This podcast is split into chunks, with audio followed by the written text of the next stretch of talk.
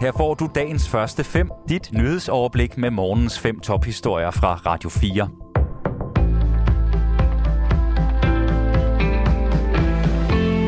Det er fredag den 19. august. Mit navn er Henrik Møring. HK Handel ønsker hårdere straffe for kunder, der truer butiksansatte, så de kan straffes på samme måde, som hvis man truer en tjenestemand i funktion. Det siger sektorformand i fagforeningen Mette Hø. Det betyder, at der er en særlig paragraf i straffeloven, som gør, at der er en skærpet ja, strafbøde til dem, som truer. Meldingen kommer efter, at fagforeningen har lavet en undersøgelse om psykisk arbejdsmiljø, som 3.000 butiksansatte har svaret på. Den viser, at 14 procent har oplevet at blive truet med vold af kunder inden for de seneste 12 måneder. Derudover har 80 procent oplevet at blive talt grimt eller nedsættende til i samme periode. Det er fuldstændig urimeligt, at for at passe sit arbejde, der skal det være et almindeligt arbejdsvilkår og opleve kun negativ kundekontakt og trusler. Det er formanden for Folketingets retsudvalg, Venstremanden Morten Dalin, enig i. Jamen altså, de uh, fortællinger, vi har fået fra forskellige steder i detaljhandlen om kunder, der bliver udsat for vold og trusler, de er fuldstændig uacceptable.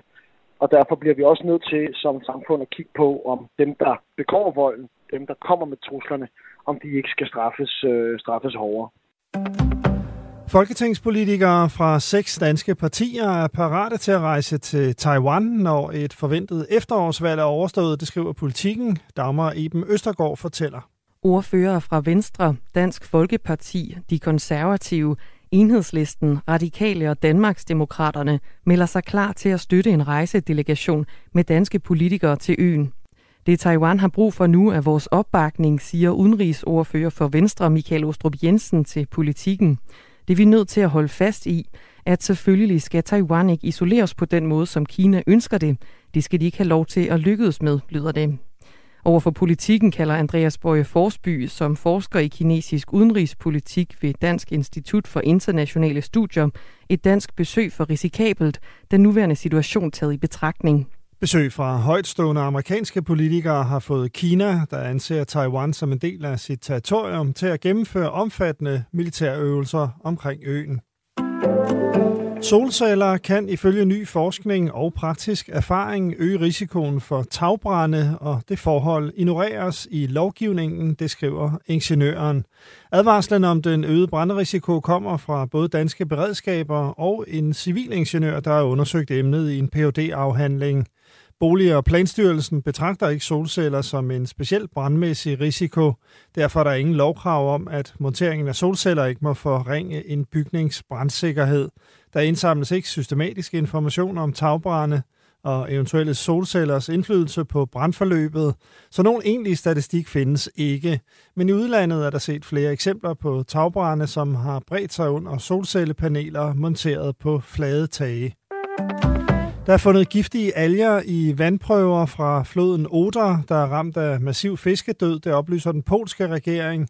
I løbet af de seneste uger er tonsvis af fisk døde i floden af uforklarlige årsager. En opblomstring af guldalger kan medføre giftstoffer, der dræber blandt andet fisk og muslinger. Algerne er ikke skadelige for mennesker. Den polske regering mener, at et udslip af kemikalier kan være årsag og har tilbudt en dusør for oplysninger i sagen. Hidtil har laboratorietest ikke kunne fastslå den nøjagtige årsag, der ifølge estimater har dræbt mere end 100 ton fisk på begge sider af grænsen. Oder løber mellem Polen og Tyskland. Finlands socialdemokratiske statsminister Sanna Marin bør tage en narkotest og lægge resultatet frem til offentligheden. Det mener blandt andre lederen af et finsk oppositionsparti. Opfordringen kommer efter en lækket video, hvor statsministeren kan ses feste og danse sammen med flere venner. Videoen er blevet omdrejningspunkt for en offentlig diskussion om 36-årige Marins festvaner og privatliv. Sanna Marin afviser, at hun har taget stoffer, og hun har ikke tænkt sig at ændre sin opførsel. Jeg har et familieliv, jeg har et arbejdsliv, og jeg har fritid, som jeg bruger sammen med mine venner, stort set ligesom andre på min alder, udtaler hun. Dagens første fem er tilbage igen mandag morgen. Hvis du har brug for en nyhedsopdatering inden da, kan du altid fange os i radioen, på nettet og i vores app. Vi høres ved til dagens første fem fra Radio 4.